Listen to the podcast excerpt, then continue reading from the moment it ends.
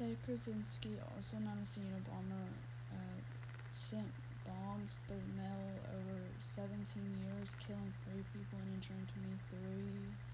He started in the late 1970s and would continue on until he was caught in 1996.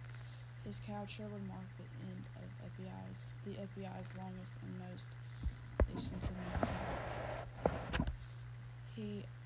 Was the author of the 35,000 uh, word manifesto entitled Industrial Society and Its Future.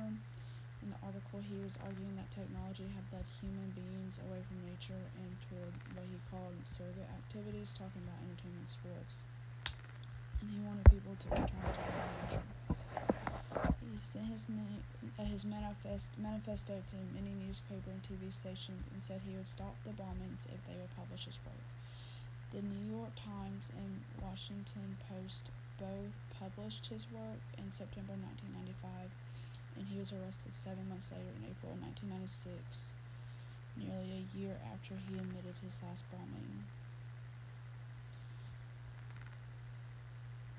Uh, his brother was actually the one who went to the FBI after reading the manifesto because he thought it sounded like stuff his brother would write, and they went back and looked at other stuff he wrote, wrote and confirmed it was from the same um, person.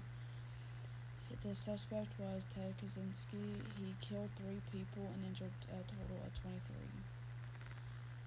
Uh, it took place in kind of like a few different places, and it took place in, and it started in 1978 and would last 17 years. Was caught because of the manifesto he wrote, and his brother believed that it was coming from him, and it was. Uh, his legal outcome was eight life sentences, and the case is so famous is because of how long it took to catch him, the way he and the way he sent out his bombs through the mail, and the manifest manifesto he wrote, and um, that's how they ended up catching him because his brother coming to the FBI saying that they thought that he thought it was his brother doing all this.